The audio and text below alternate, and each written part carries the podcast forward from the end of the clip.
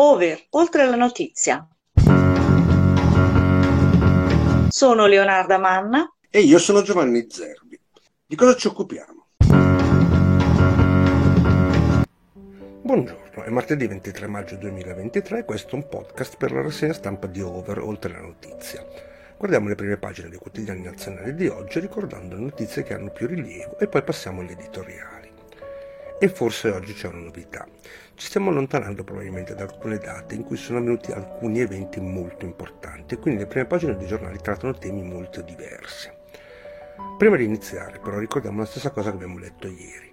Ieri infatti Alessandro Manzoni ha compiuto 150 anni e quindi, sempre ieri, ci sono stati dei momenti per ricordare l'evento. Quello più importante da ricordare si è svolto nella sua città natale, Milano, dove ha pronunciato un discorso il Presidente della Repubblica Mattarella. Un monito di Mattarella, basta parlare di etnie. È il titolo a piena pagina di taglio alto che mette la Repubblica. La prima notizia che deve essere colta. Il capo dello Stato ricorda i 150 anni dalla morte di Manzoni, condannando il populismo, il nazionalismo e i richiami alla razza. Lollo Brigida non si riferiva a me, ha detto, e comunque l'autore dei Promessi Sposi era un patriota che difendeva la famiglia. E come sottotitolo la Repubblica scrive il lite tra i ministri sulle modifiche al PNRR. Il Partito Democratico resa del governo. È un argomento che affrontiamo dopo. Anche il mattino sceglie questa come prima notizia. Italia Unita, non staterelli. Mattarella celebra Manzoni. Voleva un paese coeso e le persone vengono prima delle etnie. Autonomia, i conflitti di interesse del nord. Tecnici del governatore Veneto Zaia nei ruoli chiave. Mette questo come sottotitolo. Sono altri tre i giornali che riportano questo messaggio del Presidente logicamente tra questi non ritroviamo quelli pro governo. Corriere della Sera. Il capo dello Stato ha detto qui no a etnie e populismi. Cosa ci insegna Manzoni? Manzoni e il suo sguardo lungimirante nel nome dei diritti, un padre della patria che guarda al valore della persona senza alcuna differenza di razza o di etnia. Può darsi quindi popolare e non populista.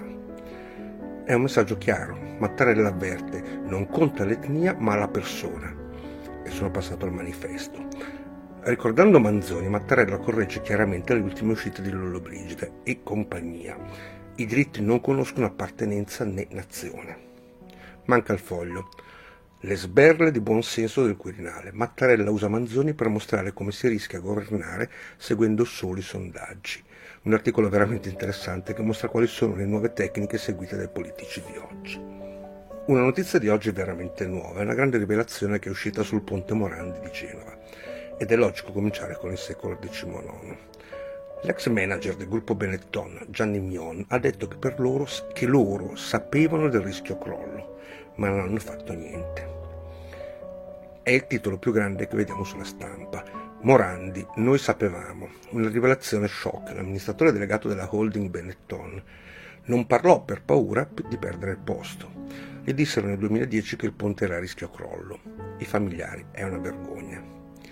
In una riunione fra manager emessero dubbi sul fatto che il ponte Morandi potesse rimanere in piedi a causa di un grave difetto di progettazione. Titolo in fondo la prima pagina della verità.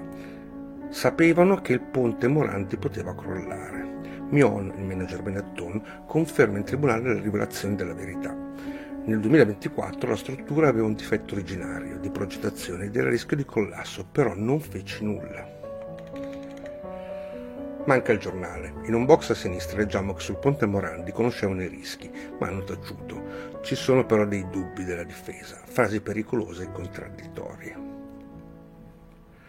Logicamente occupa molto spazio sulle prime pagine quello che il governo vuole fare per affrontare l'alluvione in Emilia-Romagna. Cronaca, apprezzamenti e critiche. Alluvione, tutte le misure. Sul Corriere della Sera è la notizia di primo piano. Gli aiuti per i comuni colpiti, mille frane e milioni di alberi da ripiantare, scontro sul commissariato. Oggi il decreto, tregua fiscale, stipendio agli statali che non possono lavorare, 10 milioni per la prima emergenza, altri 20 per i soccorsi e si potrà arrivare sino a 300. Oggi il governo fa il primo decreto, stop degli adempimenti tributari a differenza delle rate di mutui, sospensione per il pagamento delle bollette. Casca in altri particolari manifesto. Emilia Romagna, la lotteria degli aiuti. oggi dal governo 100 milioni, mai buio sulle altre risorse. Allarme per il fango che si solidifica. 43 comuni sono ancora coinvolti negli allargamenti, ancora settimana, ancora dopo una settimana. Circa 300 sono state le frane, 26.324 persone hanno dovuto lasciare le loro case. Un problema in più, se arriva il sole il fango può crescere e diventare duro come il cemento. Oggi il governo vara il primo pacchetto da 100 milioni di aiuti, ma siamo di fronte ad almeno 5 miliardi di danni. Non sa dove trovare le risorse. Il ministro Urso si aggrappa ai fondi per la solidarietà dell'Unione Europea. Il vice ministro dell'economia Leo annuncia nuove lotterie e aste di auto sequestrate alla mafia. Il mattino ricorda che oggi pomeriggio si terrà il Consiglio dei Ministri per affrontare questi grandi problemi. Ma una cosa per ora ci certa, alluvione, stop a mutui e bollette, questo è il titolo. Le critiche cominciano a leggersi se si passa la notizia. L'alluvione in Emilia, miliardi di danni, da Giorgia solo 100 milioni. E sono ancora più pesanti su domani le critiche. Solo 100 milioni per l'alluvione, sul governo pesa l'incognita PNRR al via le prime misure, stop a tasse e bollette, ma vanno trovati miliardi per la ricostruzione e indennizzi. Giornata nera per Fitto, la Unione Europea avverte il governo di non abbassare le ambizioni nel piano degli aiuti. Sempre critiche ma di tipo diverso le possiamo trovare sulla verità. Il vero pericolo è il marxismo-ambientalismo. Il titolo più grande è questo, pure i sindaci gridano meno fuffa, anidride carbonica e più dighe. Chi sta sul territorio ormai si ribella a dogmi verdi e azioni teppistiche.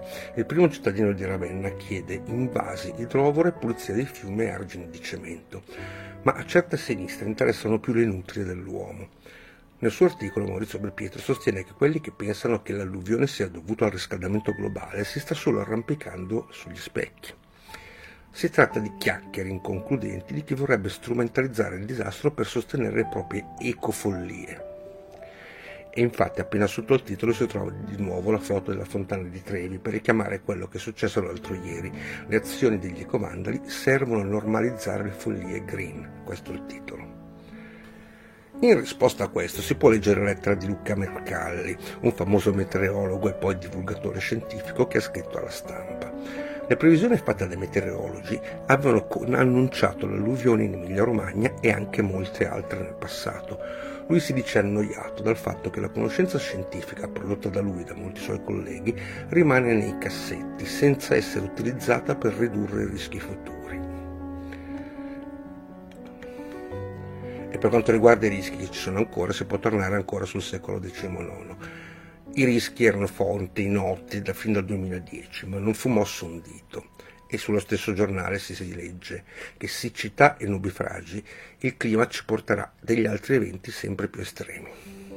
Legato ai fondi che si devono trovare per coprire le spese da affrontare, adesso e nel futuro è nato un duro dibattito del PNRR, che sembra abbia messo in contrasto tesi diverse di diversi ministri. Il giornale, nel suo titolo più grande, dice che l'Europa frena sui fondi del PNRR. È un diktat europeo. Bruxelles rallenta sulla terza tranche dei fondi, ma l'Italia è già in, reg- in regola da dieci giorni. Per il Corriere invece è stato il ministro Fitto a lanciare un allarme. Il ministro e le opere realizzabili. PNRR, l'allarme di Fitto agita la maggioranza. Lo scontro sul PNRR invece è il titolo sulla stampa. A quello che ha detto Fitto c'è la replica di Salvini. Spenderò ogni euro governo in confusione e l'alto là dell'Europa. Il PNRR va smantellato.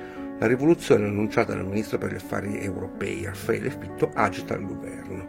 Nessuna rinuncia ad alcun progetto, vogliamo spendere tutti i fondi. E alza la voce il presidente Salvini. Non si poteva trovare simbolo migliore di guai dell'Italia. Alle prese col PNR rischiano di dimostrarci incapaci di preparare il domani. La difficoltà a realizzare gli investimenti spingono le forze politiche dominanti a prendere meno soldi ma a pronto effetto. Siamo in un buio fitto, dice il manifesto. Il PNRR va smantellato per gran parte non spendibile. Fitto smentisce le parole riportate dalla stampa, confermate però dallo stato dell'arte. Tra rate incagliate e piano da risolvere. Salvini furioso, opposizione scatenata, Unione Europea perplessa. Bisogna non abbassare l'ambizione complessiva. E la notizia eh, va ad accusare l'Europa, ma non solo Titolo. Bruxelles non ci paga la terza rata al PNRR. Meloni sta buttando via i miliardi presi da Conte. Sotto il titolo si legge meno male che erano pronti. Dopo le prime due rate del PNRR prese da Draghi, il governo Meloni non riesce ad incassare la terza, che il commissario dell'Unione Europea Gentiloni dava per fatta.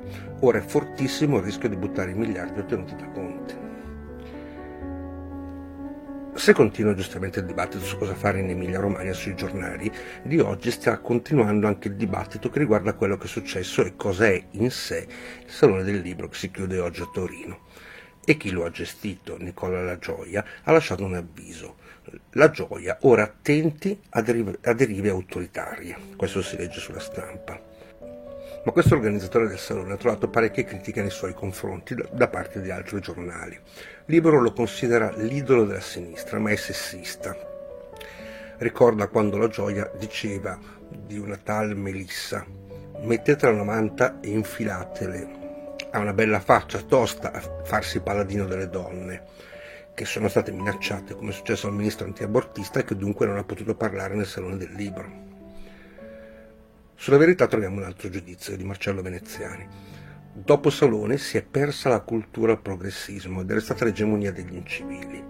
Mai come ora c'è la destra al governo, si parla di cultura e si dibatte sul suo dominio. Mai come quest'anno Salone del Libro di Torino ha avuto una risonanza mediatica senza precedenti. Francesco Borgonovo, sullo stesso giornale, ritorna all'incidente che c'è stato l'altro ieri, con il ministro della famiglia, natalità e pari opportunità, che è stata interrotta mentre cercava di presentare il suo libro. Movente bugiardo. Le femministe anti-Roccella vogliono togliere il diritto agli altri. Fortuna che è arrivato ieri Enzio Mauro sul Repubblica, scrive Borgonovo, a spiegarci che in democrazia il dissenso è sempre legittimo a meno che non si impedisca l'espressione del pensiero altrui, perché in effetti questo è successo al Salone del Libro col ministro Roccella. Sempre su questo argomento l'ultimo articolo da ricordare è Il Salone del Libro, il fascismo degli antifascisti, di Matteo Renzi, nelle pagine interne. Un'altra notizia riportata da alcuni giornali ci riporta una polemica che è iniziata con l'intervento alla Camera dell'onorevole Donzelli a fine febbraio su quello che è stato chiamato il caso Cospito. È stato indagato Del Mastro, sottosegretario del Ministero della Giustizia. Sul manifesto leggiamo che per i pubblici ministeri Del Mastro rivelò atti segreti ma non lo sapeva, questo titolo. La Procura di Roma ha detto che erano segretati gli atti che il sottosegretario passò a Donzelli sul caso Cospito, ma non ne era consapevole. I pubblici ministeri chiedono l'archiviazione, ma il GIP la rifiuta. E proprio Del Mastro è stato ospite al Salone del Libro, intervistato dal direttore del Dubbio. Sulla prima pagina del Dubbio troviamo l'inizio di un articolo che riassume quello che ha detto. Titolo Nessun timore dell'Associazione Nazionale dei Magistrati. Del Mastro sigilla le riforme. Così come non ci si doveva fare dettare le scelte di Acospito, così io sulle riforme non mi faccio dettare le scelte della magistratura del mastro. Ci manca da vedere se ci sono dei riferimenti a quanto riguarda l'invasione in Ucraina e gli equilibri mondiali tra le grandi potenze. È l'argomento principale sulla prima pagina dell'identità. Il G7 e gli F-16 irritano la Cina, che sembrava l'unica in grado di mediare con la Russia. Ora il clima con gli Stati Uniti è rovente e Pechino prepara la guerra commerciale e diplomatica. Sotto al titolo leggiamo C'è un conflitto globale e dagli Stati Uniti a Tokyo il nemico è Pechino. La nuova guerra a colpi di chip. Prosegue la guerra digitale tra Stati Uniti e Cina. Si ricorda poi un personaggio, Cardinale Zuppi, un cardinale mediatore. Eh, dice che la pace è un obiettivo troppo importante. In ballo non ci sono soltanto le sorti dell'Ucraina, ma dell'Europa intera. Ormai da anni sotto scacco. La questione dell'F-16 è al centro della prima pagina del Fatto Quotidiano. In guerra la formazione sull'F-16 infilata nel pacchetto delle missioni estere. Meloni vuole addestrare i piloti ucraini in barba alle Camere. Lo vuole fare nella base di Cagliari e quella di Lecce. Fra i malumori di Lega e Forza Italia, il costituzionalista Pallante ha detto che le parole di Mattarella e della Premier sono fuori dalla carta. Credo la carta costituzionale. La Repubblica al manifesto ricorda un evento particolare è accaduto al fronte. Incursori di Kiev hanno portato la guerra in terra russa, raid su Belgorod. Si tratta di un'incursione nel territorio della Federazione russa. Il Cremlino minimizza e Kiev nega, ma nella regione frontaliera si parla di duri scontri, feriti ed evacuazioni di civili. Siamo arrivati agli editoriali e possiamo cominciare con quelle che hanno commentato le parole di ieri del presidente Mattarella per ricordare Alessandro Manzoni. Ma qualcuno spesso si chiede, serve stare a sentire le parole della prima carica dello Stato? Risponde Stefano Cappellini sul Corriere della Sera. Ogni tanto capita che nel dibattito pubblico sia necessario un argine per evitare che torti e ragioni svolazzino come piume dentro una tempesta. Per fortuna in questi casi c'è Sergio Mattarella. Sullo stesso giornale Corrado Augias spiega che sempre Mattarella ha visto Manzoni in un'ottica che supera la dimensione letteraria. Cambiamo argomento. Interessante l'editoriale del direttore del riformista Andrea Ruggeri. Meloni e Macron. Sembra che le ultime mosse della nostra Premier abbiano portato ad una distensione, visto che nei giorni scorsi dalla Francia sono volate molte critiche al nostro governo. Ma dopo aver detto questo, questo Ruggeri analizza quali possono essere i problemi vari per affrontare i danni dell'alluvione in Emilia-Romagna. Bisogna avere un modello amministrativo più semplice e diretto e per farlo occorre che l'assetto istituzionale italiano abbatta la burocrazia che egli stesso genera e rilascia. Se invece andiamo su Libro troviamo una notizia che solo questo giornale ha messo in prima pagina. L'Europa è ubriaca, scomunica vino e alcolici. Pare infatti che in Irlanda sia stato permesso mettere un'etichetta che dice che il vino è pericoloso per la salute, metterla sulle bottiglie. Alessandro Salustio ha scritto in maniera chiara, brindo al fiasco di questa follia. Dobbiamo chiederci, scrive, perché vermi, insetti e carni sintetiche sì e il vino no? Presto l'allerta arriverà sui formaggi e sull'olio d'oliva, altre due eccellenze dell'agroalimentare mediterraneo. Avanti così finiremo con un'Europa con spinello libero ma vino bandito, utero in affitto sì, ma via la distinzione tra madre e padre, in un progetto per smontare qualsiasi identità che ci dice chi siamo, da dove veniamo in un superstato, l'Unione Europea, che decide per tutto a suo insindacabile giudizio che cosa è giusto e che cosa è sbagliato. E sotto l'articolo di Sallusti possiamo leggere quello di Feltri, La democrazia è morta da 30 anni. Come ultimo editoriale parlo di quello di Carlo Triglia sulla stampa. Che tipo di modello politico bisognerebbe avere per realizzare bene delle opere di prevenzione contro i disastri naturali? La leadership personali non possono aiutare la prevenzione. Questo è il titolo. La politica è sempre più debole, con partiti quasi tutti ridotti a partiti di leader e deve fare i conti con una spinta fortissima che viene dalla società a un uso particolaristico del territorio. Non esistono più partiti, si guarda solo i leader e di questi presto gli elettori rimangono delusi. Bisogna leggerlo bene perché approfondisce molto questo problema. Abbiamo finito, buona giornata.